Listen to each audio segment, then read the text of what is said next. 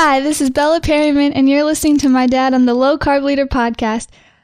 Welcome to the Low Carb Leader Podcast, a podcast focused on optimizing health and performance through a low-carb lifestyle.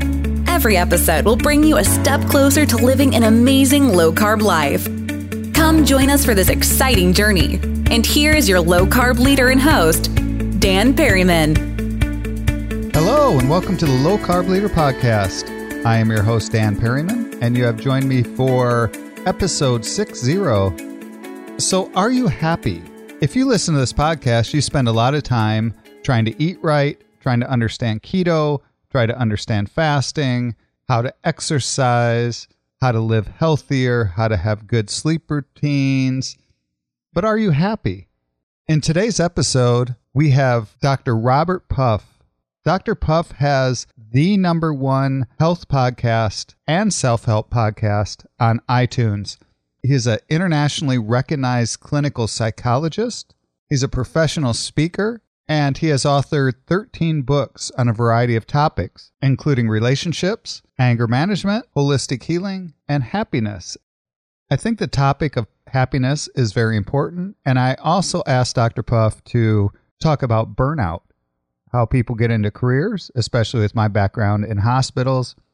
I saw a lot of people who spent a lot of time preparing for their careers, such as doctors and nurses and med techs and others. And then they get into their field and they feel totally burned out. And they're kind of in a difficult state because they've invested so much into their career. And now they're not sure that the career is for them. So I asked Dr. Puff to talk about that as well as happiness. So I'm guessing that several of you listening have never listened to the podcast before because Dr. Puff has shared this, and I'm sure you are followers of his podcast. So welcome. Welcome to the Low Carb Leader Podcast. And I would ask that if you enjoy this episode, take a look back at some of the previous episodes. This podcast covers a wide array of topics from nutrition, fitness, stress, mindset, everything. Welcome to the show. And if you enjoy the show, I would just ask that you subscribe so you can always have time for one extra podcast. Before we get to the interview, let me remind you of my social media channels. You can find the Low Carb Leader on Facebook, on Instagram, and Twitter is at Daniel L. Perryman. And all the podcasts and blogs and everything else are found at thelowcarbleader.com. I would also ask that you check out the homepage of the website. On the sidebar, you can find a download for the 6-week Low Carb Plan, and that will get you onto my daily blog, which I talk about a lot of stuff. So I'd love to have you there as well. All right, on to the interview with Dr. Robert Puff. Dr. Puff, welcome to the show. Thank you, Dan. Great to be here. Yeah, very happy to have you on the show. And well, let's just start with a little bit of your background. Take us back as far as you want, and then we'll get into happiness and everything else. Well, I almost feel like I was just born to figure out why the heck we're here. I've just been always very curious about it. So I went through a lot of different stages, kind of started off in the Midwest. I'm from Iowa originally, and I was raised in kind of the Iowa belt and saw people that life was going okay for them, but not as well as I thought it could go. So then I started branching out. I studied philosophy. I studied success. I got my PhD in psychology. I studied the religions of the world. I have 2 masters. One of them is in comparative religion. I just kept going, and I learned some things, but along the way, I learned some things that really work. And in many ways, it's not that hard, but it really goes against what we do to be happy. And so now I just share that with people and try to improve their lives, because I really, one of the ways I talk about in my podcast, the Happiness Podcast, I talk about how we truly all can have beautiful lives. It just takes work, because we're conditioned to be who we are, and if we change the conditioning, we change the way we are. So where'd you grow up in Iowa? I was born in Sioux City, and then I lived in Storm Lake for about 8 years, and then about 4 years in Orange City, Iowa. Yeah, I grew up in Clinton. Yeah, did you? Oh. Yeah, and then I went to University of Iowa later on. Okay. Yeah. Good. Yeah. So yeah. Small world. Yeah, definitely. So I've actually got halfway through a master's of theology degree myself. So I have a lot of the same interests you do, but we do. So how did you evolve into a pretty niche study of happiness? Well, it's really been personal for me.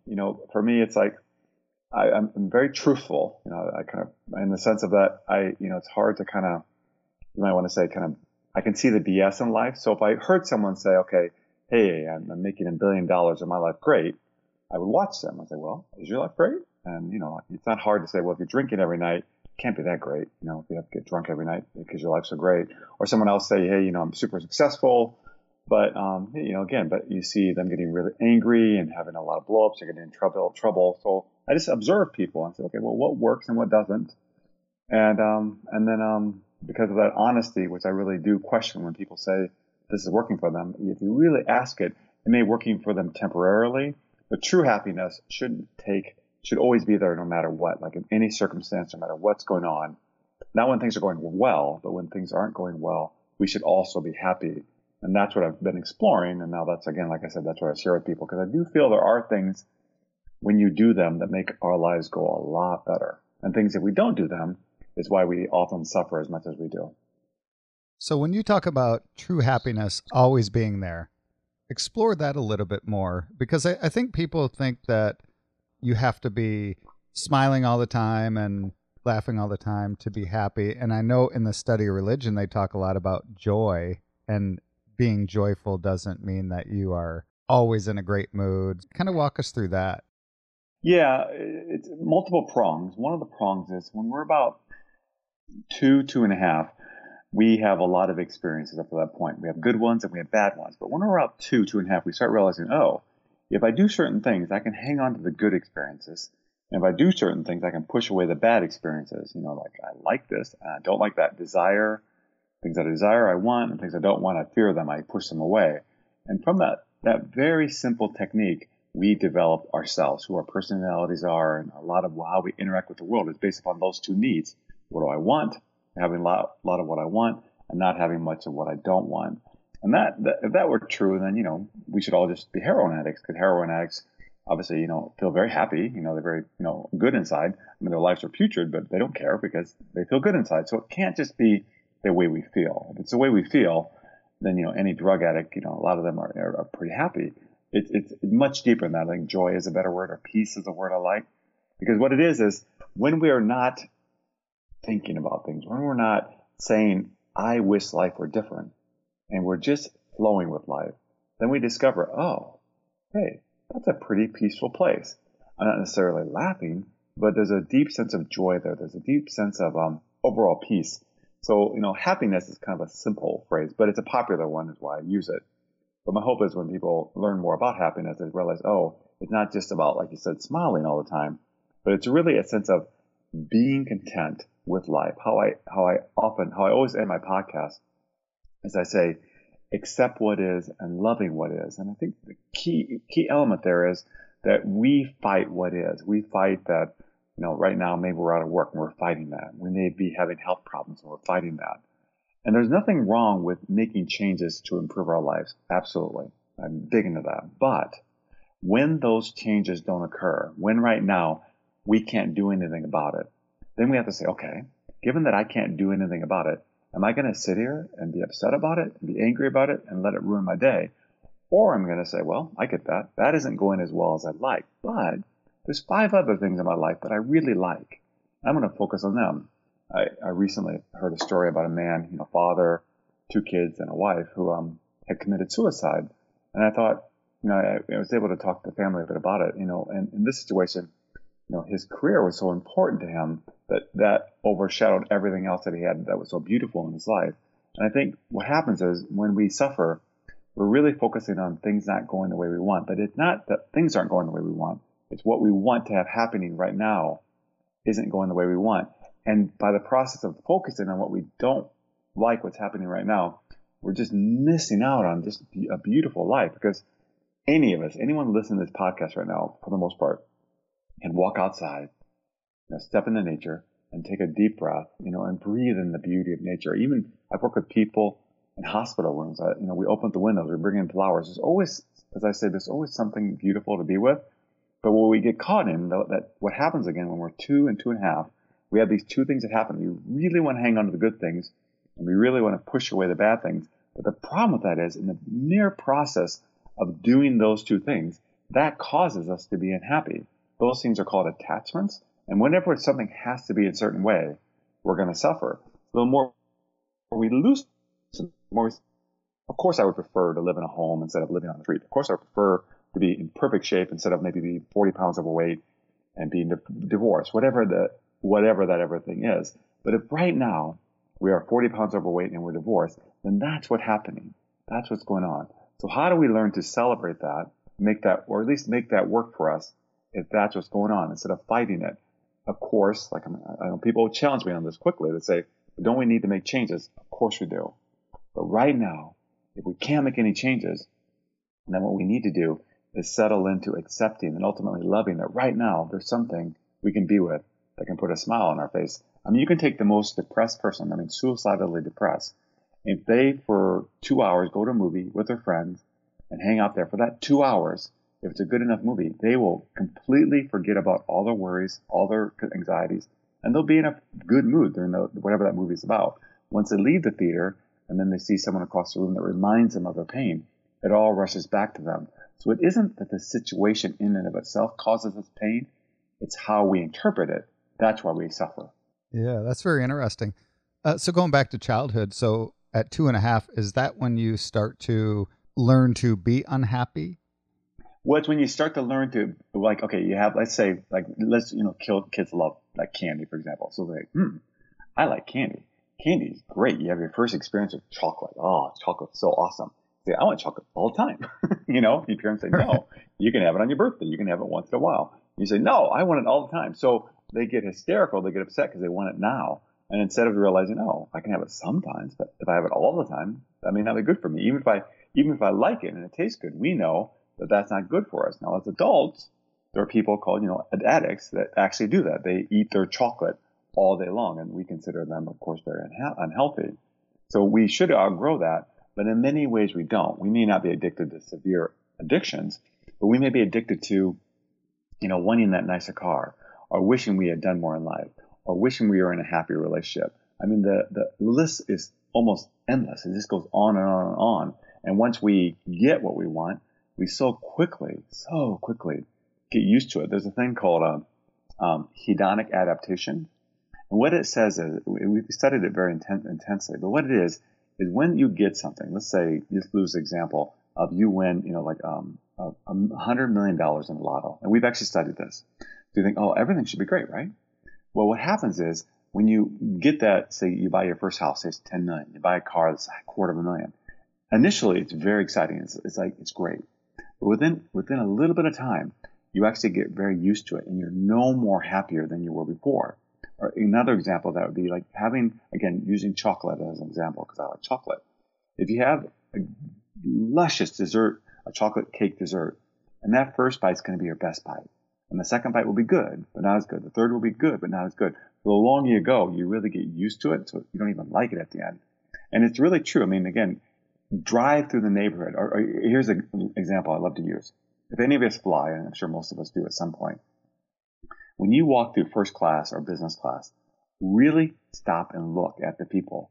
See, are they smiling? Are they even happy? Are they even peaceful? Usually they're actually the most unhappiest people you'll see on the plane. They don't have to be. It doesn't equate with unhappiness, but they're no more happier. And that's what we think. We think, well, if I have that beautiful home on the beach, like I live here in Southern California now, and I work with people that have that home on the beach, I can absolutely guarantee you they are no more happier because we get used to whatever it is. So again, we can all use this example of thinking back when we were in high school and college. We owned nothing. We were very poor, starving students. And yet those can be very wonderful times for us. And now we have a lot. We may have amassed a lot. We may have a whole family, a wife, a retirement, a nice home.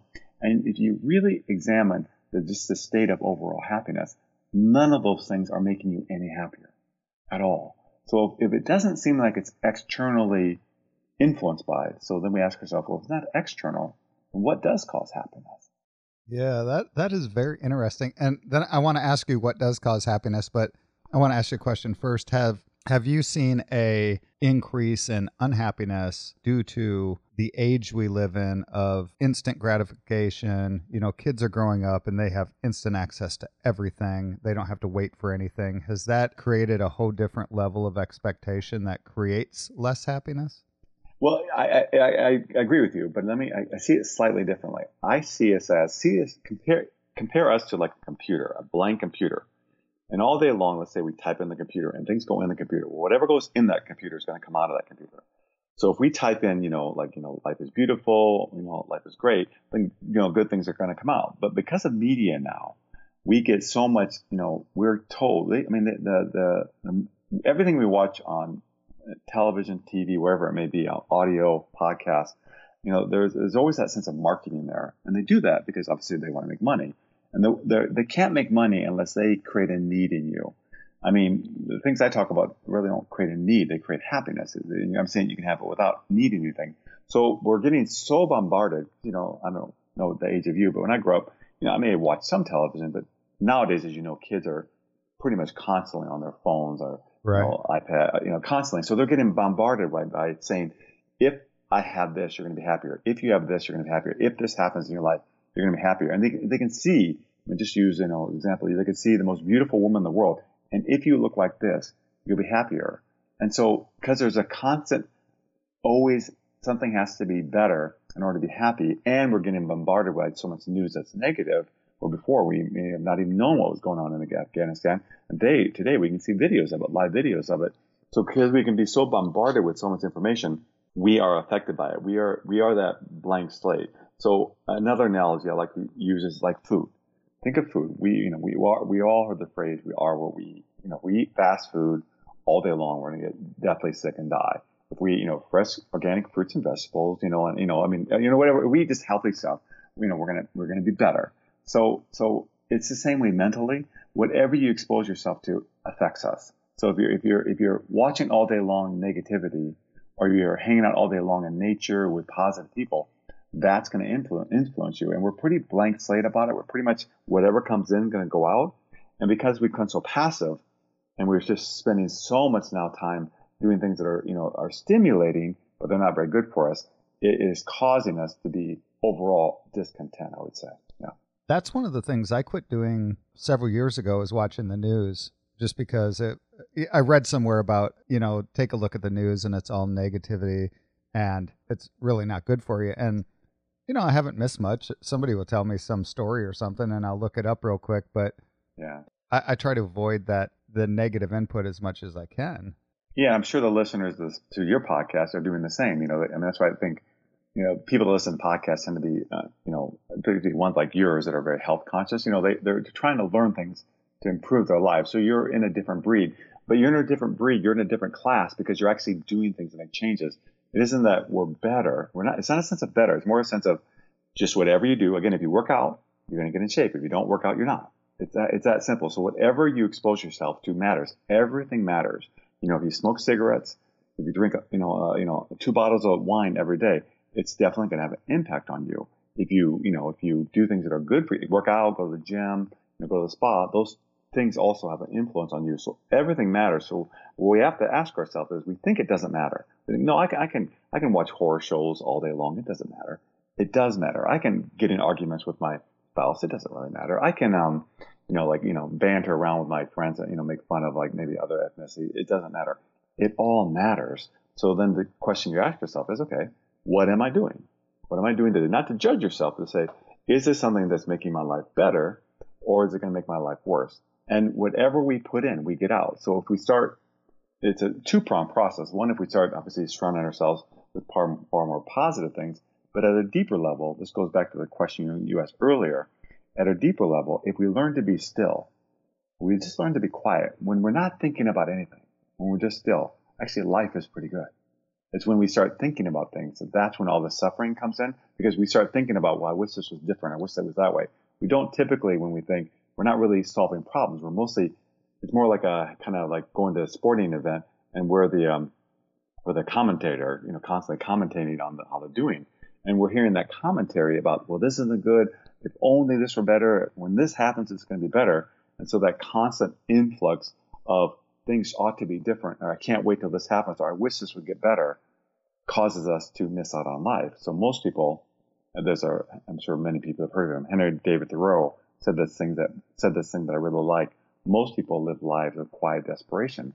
I think there's a lot of truth in that, because they're not thinking about what's coming in, because what's ever coming in is going to go out. And mostly what comes in is our thoughts. Mostly what we interact with throughout the day is our thoughts. So part of the path I try to teach people is to begin to watch. What are you thinking about throughout the day?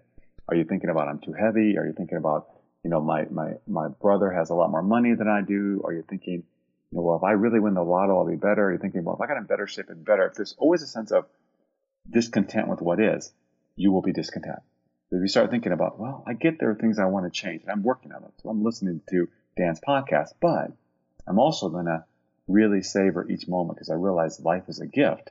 And if I really delve into that gift of life and see the beauty of life, then life ends up being pretty well. But it has a lot to do with, instead of mentally commenting on life, it has a lot to do with just living life well. It's like, I call it like, it's like, you know, like sports athletes do the thing called being in the zone. This is about living in the zone where you're not thinking about winning. You're not thinking about losing. You're just living life. And that's what in the zone is about in sports. And we can really, with a lot of work and effort, can do the same things in our personal lives too. So I bet there's people thinking now like, well, some people are just unhappy. Some people are just happy. Aside from having a clinical condition, you're saying that you can change the way you view the world. You can create happiness in your life, right? Right. Well, it's all about how you view the world. If you think the world is, you know, going to debauchery, it's gonna keep getting worse, and you know, they're basically most people are corrupt. You're absolutely right. If you feel like no, I mean, I'm not sure what's going to happen in the world, but I know my world. I can make better, and I can keep improving it. And I really believe the world I'm going to experience is going to be a better place. You're absolutely right. Whatever we believe is true. It doesn't mean it is true. It just means what I believe is true. So that's why when the person is depressed, they are clearly thinking depressed thinking. If I don't know if you've ever, I mean, I'm a clinical psychologist, so I'm very experienced after 30 years of working with depressed people. The way they see the world, if you came into one of my sessions or talked with me when I was talking to them, you very quickly see that their ideas are silly. It's like, they're very silly ideas. You know, why would they think that? That's like silly. They're thinking that, and that is causing them to be depressed. So it isn't the validity of our thoughts that matter. It's just, what are those thoughts?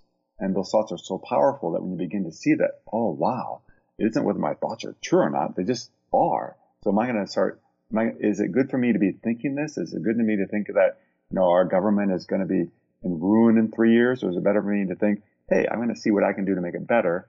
But mostly I'm going to live my life. And if I can't do anything to make it better right now, then it's always going to be back to, mostly, I'm just going to live well right now. It's a lot about living well right now because we really don't know what the future is going to unfold. There's this thing called impermanence. Life always changes. So the best plans can completely go to fiasco. But let's say, for example, you married your high school sweetheart. You spent 20 years with them, and then it ends. It's like, okay, you have a question to ask yourself. Is my life over? As there are a lot of people are. They say, that's horrible. I'm just going to be miserable the rest of my life. Well, that isn't what I expected, but now what am I going to do? I'm going to explore what it's like to be single and having more free time now because I get every other weekend free. It's all how we look at it. In both situations, both perspectives are correct. So what we have learned is the way we look at the world definitely matters the way we see it. It's like our filters completely allow us to see the world a certain way. So we say, well, what are my filters? Are they positive? Are they negative? Are they just doing a lot of things to bring in good stuff into my life that I'm focusing in on, you know, on the good things in my life? You know, like if you're in worst case scenario, let's say like, again, you're in the hospital, you're dying, you know, you could focus on your friends coming to visit you, your family and the flowers they're bringing and the birds singing outside, or you can focus on you're leaving everyone and it's just horrible and it's not fair. They're both true. It's just one will have one result, one will have the other. So when you begin to see the power of the thoughts, it isn't that you judge them. It's just say, okay, is this helpful for me? Because to say that one thing is absolutely right and one thing is absolutely wrong is not a philosophically sound argument. It's better to say, is this helpful for me? And can I, with my way I'm viewing it, can I perhaps see this in a better light? And again, I'm very big into making changes. Social changes are very important in our own lives and other people's. But when we can't, then mostly what we need to do is live. And that's like living in the zone, living in the present without all commentary that I wish it was different. You know, I spent a lot of time in the hospitals as an executive, and I know a lot of doctors and a lot of nurses and kids growing up, and they want to be doctors and they want to be nurses. And then the ones that are actually in the hospitals are, and I know it's way worse now than it used to be, you know, the physician burnout rate and the physician suicide rate and nurses. I mean, I know so many nurses that get into the field and leave. I think the most recent statistic is like within 3 years, like 30% of nurses leave the field, and within like 5, it's like 60 or 70%. I don't know if that's exactly right, but so you work real hard to become a professional, especially as a physician. You spend, 11 years, you get into a field, and then you start experiencing this burnout right away. And I think these professionals get into this state where they're saying, I've invested everything into becoming this person, and now I'm not happy. What would be your advice for people like that? Yeah, it's a great question. The biggest thing they're hitting, and fill in the blank with anyone that would say, this is going to make me happy. That's the place that's going to catch you. Being a doctor and being a nurse isn't going to make you any happier. It's not. It's a nice profession to do. And if you're good enough to do well at school and keep up with at the same time having a life, then that's great. But if you give and give and give and say, well, if I give enough, if I make enough, if I have a big enough home, it's all going to be great. That is not true. Those things are completely irrelevant.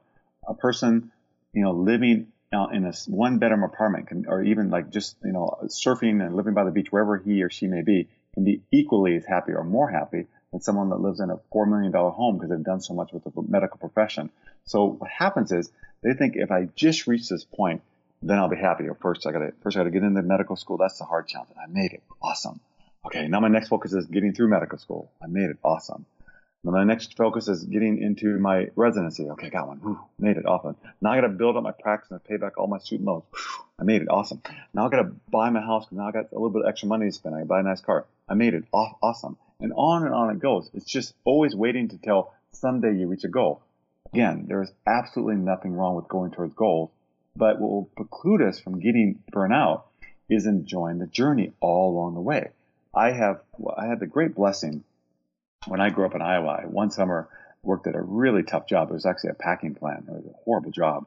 But I worked there for a summer. It was like 100 hours a week. And when I was done, I saved enough money for the next summer to travel through Europe for 3 months on $2,000. I literally traveled through Europe 3 months on $2,000. But I learned something that summer. I realized, they immediately start off taking 6 weeks a year. I mean, I don't know if they do that anymore, but back then they did, and they really tried to do 2-hour lunches, 2-hour dinners. Their life was very different than ours. I said, I want to make sure that I'm living life well all along the way and not just waiting until someday I reach a goal. Then I'm going to rest on my laurels or retire and be happy. It's far better to enjoy the journey. So why people get burnt out is they're working so hard thinking, well, if I reach these goals, then it'll be fine. Then everything will be great. And it just doesn't work. It never works. An extreme example, doctors won, but I work in Newport Beach. I work with corporations, but I also work in private practice and with very successful people in Newport. There's a group of, usually it's men, not always, but it's men, because Newport is very entrepreneurial. And I've worked with, over 100 over the years.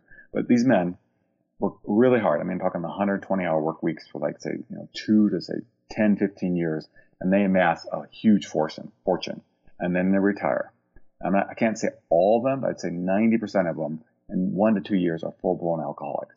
So they killed themselves for that way in order to become an alcoholic. So it's never good to say, I'm going to work hard and then someday I'm going to live. It's always good to say, I'm going to work hard, but I'm also going to enjoy the journey along the way. So I have in my career, I've seen clients, and I worked in the corporate world for 30 years now. That's a long time. I love what I do. I'm not remotely thinking of retirement. I actually plan on not retiring, but we'll see, but I'm not planning on it. And my key of it is I always take off at least 6 weeks a year. I always take a 3-day weekend.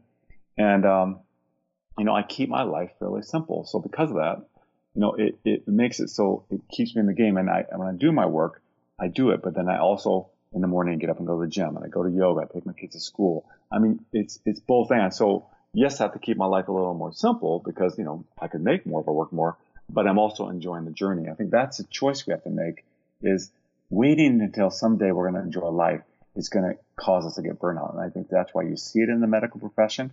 They're giving so much. They don't give to themselves. It is far better to metaphorically see ourselves as a cup full of water, and we're going to water people around us like a watering plant. And so if our cup is full, we have so much to give. But if our cup is empty, we're going to get burnt out. So every day what I do before I go, you know, off to work, or I'm flying or I'm traveling, I say, okay, how do I make sure that I'm okay first, and then I go to work? Or how to make sure I'm doing okay, and then my family, then everything else falls into place. So that's really the key of it is, if we're waiting till, if I reach these goals, if I help enough people, everything's going to go great. It isn't really true. I had the privilege many, many years ago going to India and briefly meeting Mother Teresa in Calcutta. And, you know, I don't know if you know much about her, but, you know, I mean, one of the most beautiful souls that ever lived. But we discovered after she passed that she struggled with pretty severe depression, even though she was doing great things. So, but the one thing, if you knew about her, that everyone knew about her when she lived, that she was more well than she was more sick than she was well. She just always pushed herself.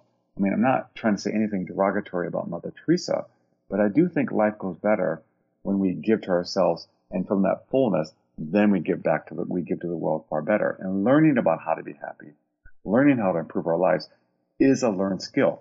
We have in-depthly studied it. We know the steps it takes to live a beautiful life, but you have to learn them.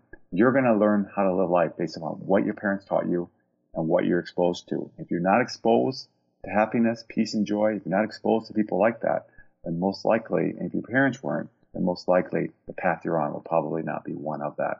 But it's one that all of us can learn. Right. What a great approach. I want to ask you about the hedonic, if my terms are wrong, because I read this study that it's hedonic versus eudonic, right? And it was about the immune system. And so hedonic is more of self-serving, right? And yeah, it's just a sense of that we adapt. What it means is that we think that if we have experiences, it's kind of like if you know, if you again, like if you the chocolate cake thing. If you have chocolate cake, it's going to be great. Or if I get a brand new Maserati, oh, I'm going to love that Maserati. But really, very quickly, we get used to it. I mean, again, I love the listeners to to use themselves as an example. Think of something you wanted, say, 5, 10, 15 years ago that you really passionately wanted, whether it was that house, it was that car, maybe that partner, maybe that girlfriend, maybe that boyfriend, whatever it may have been, that body shape, because I know this is a health conscious show, whatever it may have been, and you reach that goal. Were you consistently for the rest of your life happier? And we're going to find that no, we're not. So we adjust the thing. So thinking anything externally, I mean, you use example, Dan, of doctors that you work with for many years. I mean, they're, considered, the kind of the pinnacle of our culture. I mean, they have a lot of education. They do well financially. They should be the happiest people on the planet.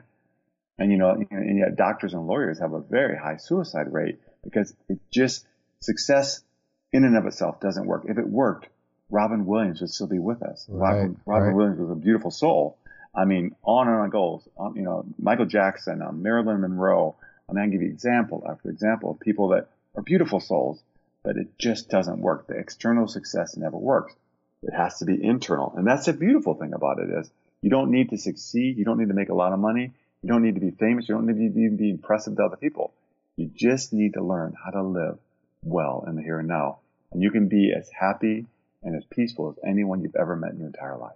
And any of us can have that. So how do you get that? Again, you have to see it as, it's many things, there's multiple things. It's learned. A lot of it is it boils down to simply living in the present moment well, without having those fears and attachments. When we don't have any attachments towards wanting things to be different or, wanting things to go away, if we flow with life, life goes beautifully. So when we do, for example, let's say we have a job that we really like and they downsize, they let us go. So in that situation, to be happy, we say, well, that isn't what I wanted, but I'm going to make this work. So it's called having preferences. In life, of course, we can have preferences. But when the preference is, I have to have this in order to be happy, then we're setting ourselves up for suffering. Even if we have what we want, let's say we have our spouse, if we're in a relationship and we are happily married, one of us is going to die first, guaranteed. No, almost guaranteed. I guess we can sometimes say at the same time. 99.999% of the time, one of us is going to die. The other one is going to keep going. So hanging on tightly to anything, even our children, can cause us suffering. Seeing life as a gift, that we say, I'm so thankful for what I have, but tomorrow I may not be here. Then all of a sudden, you become what I call like a super enjoyer, because you're just so thankful for everything you have, realizing that it's just a gift today. It's like a really good meal. It's like you're kind of on a permanent vacation, because you're seeing like the house you own, you don't own it. The car you own, you don't own it. The health you have, you don't own it. The career you have, you don't own it. The relationships you have, you don't own anything, because you don't own them. You appreciate them more. I mean, we have our best times when we go on vacation, and we don't own anything when we're on vacation, because we realize it's temporary. We're going to enjoy it. If we do that with our lives, we learn, oh, this life is a gift. I just need to enjoy it along the way. And I realize some things come and some things go. If I don't fight that coming and going, and if I flow with life, life, again, goes really well. Again, I go far more in depth in my happiness podcast, and we're only doing this for a little over half an hour. But these are things we can learn as we learn to be unhappy. It's just a learned skill. And if we learn these skills, again, like learning to live in the present moment, like not being attached, like having preferences and saying things have to be a certain way, then life begins to go really well. Are there a couple simple exercises that people could start? Because I'm thinking it like right now, maybe somebody's listening saying, well, how do I control every single thought every single day? What's kind of an easy approach to get started? Yeah, a simple one would be, well, twofold. One is, just sometimes when you're having a rough day and things aren't going well, just step outside in nature, find a park. I mean, it can just be anywhere, just, a little grassy area. Sit down and just sit. I know it's going to be hard to quiet your mind, but just sit and try to, our minds can only be on one thing at a time. So sit and focus on the beauty of nature around you and realize that during that short amount of time, if you can quiet the mind, you can get in a pretty good spot. And the other thing, to kind of the reverse of that to do, is to do this, to say, okay, what is it that I'm most afraid of? What am I most fearful of losing or most desiring to want to have the most? Let's say, I'm applying to colleges right now, and I really want to get into, law school. So if you can imagine, it's called a negative visualization. If you can imagine actually not getting into law school or fill in the blank, or imagine that, if your parent's going to die, that, and that's fearful for you, you can actually visualize that for just a few minutes, that happening, and say, okay, I get it. I do not want this to happen, but I can visualize it happening, and it's okay. I can do that. Then what will happen is you won't be as fearful anymore. So it is good to sometimes really look at the things that, okay, what is causing me the most angst? We almost all have something that's really bugging us. It's like, okay, right now, let's say I have back pain. Let's say, okay, another example would be I have back pain. Okay, I don't like this. It hurts, Dr. Bob. I know that. So, but if you could visualize that, yes, the back hurts, but we're pretty good. I mean, top athletes live with pain all the time. We can adapt to pain. It doesn't have to take away our complete joy of life. We can say, well, I don't like this back pain. And if it is going to be there for the rest of my life, well, it's going to be there. I'm going to make my life work. So it's a sense of accepting that this could happen. And I'm okay with that. What will happen is that suffering that comes from that attachment begin to loosen, and we won't be as afraid. We won't be so fearful. But we're not sure what's going to happen in the political world right now. Say, well, I don't know what's going to happen, and that's okay. I don't need to know. And then when we relax, and then when we live more in the present, life goes so much better. But remember, it's our attachments that cause us to suffer. So if we can face them and say, yes, I really, really, really don't want this to happen, but if it were to happen, I could still imagine that being okay. If you can't, then you got to say, well, I can hang on to this attachment, but it is going to cause me suffering. Maybe it's time for me to let go of this. It doesn't mean we still work into getting into law school. It just means we don't suffer. We'll actually do better on our law exam, the MCAT, to get into law school, whatever it may be, whatever test we have to take, whatever we need to do. We're going to do it so much better when we're calmer. I mean, even think of like going for a job interview. You're going to do it so much better when you're calm. And you say, I'll take this or leave this. I would like to have this, but I don't have to. That calmness will make you do so much better in an interview or a sporting event, whatever it may be. When we don't fight life, we realize I can roll with life. Life actually begins to go over. Those are great tips. In our last few moments, talk about your podcast. You have the Happiness Podcast. I just looked it up. I don't know if you know the Reagan Star website, but they rank the podcast. And yours is number one on iTunes in the self-help category. Congratulations on that. Thank you. Thank you. That's awesome. So talk a little bit about, I think you were on 133, if I remember correctly, somewhere around there. So you've been doing it for several years then. I have been, about 5 actually. Yeah. So yeah, it's, you know, again, they're short. They're like 10 to 15 minutes long. They're not long. And I really try to make it incredibly practical. I give lots and lots of examples, a lot of stories, some of my own, some of other people's. And I just, you know, I just talk to the audience, say, well, this is what we can do, like the negative visualization, you know, hedonic adaptation, set point for happiness, all these things that we can do. And I'm just regularly, you know, searching the world, trying to figure out what are the things we can do to make our lives better. And I just share them with my audience, and I really enjoy doing it. So kind of my real passion in life. Yeah, well, widely popular. That's awesome. Thanks. In our last moments, any final comments? Yeah, I think people always ask me if I could recommend one thing, what would it be?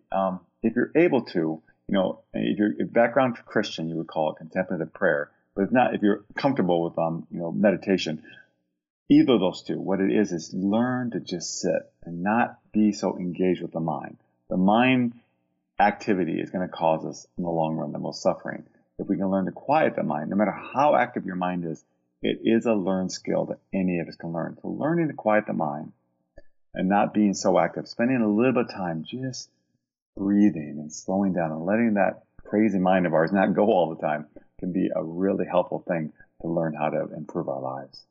Yeah, I absolutely agree with that. And it is hard, but it takes a while and practice, but it's definitely well worth it. Something I've been doing recently is I make sure every day that I visualize something positive, kind of look a couple years down the road and visualize something positive. And it's amazing what little things like that do.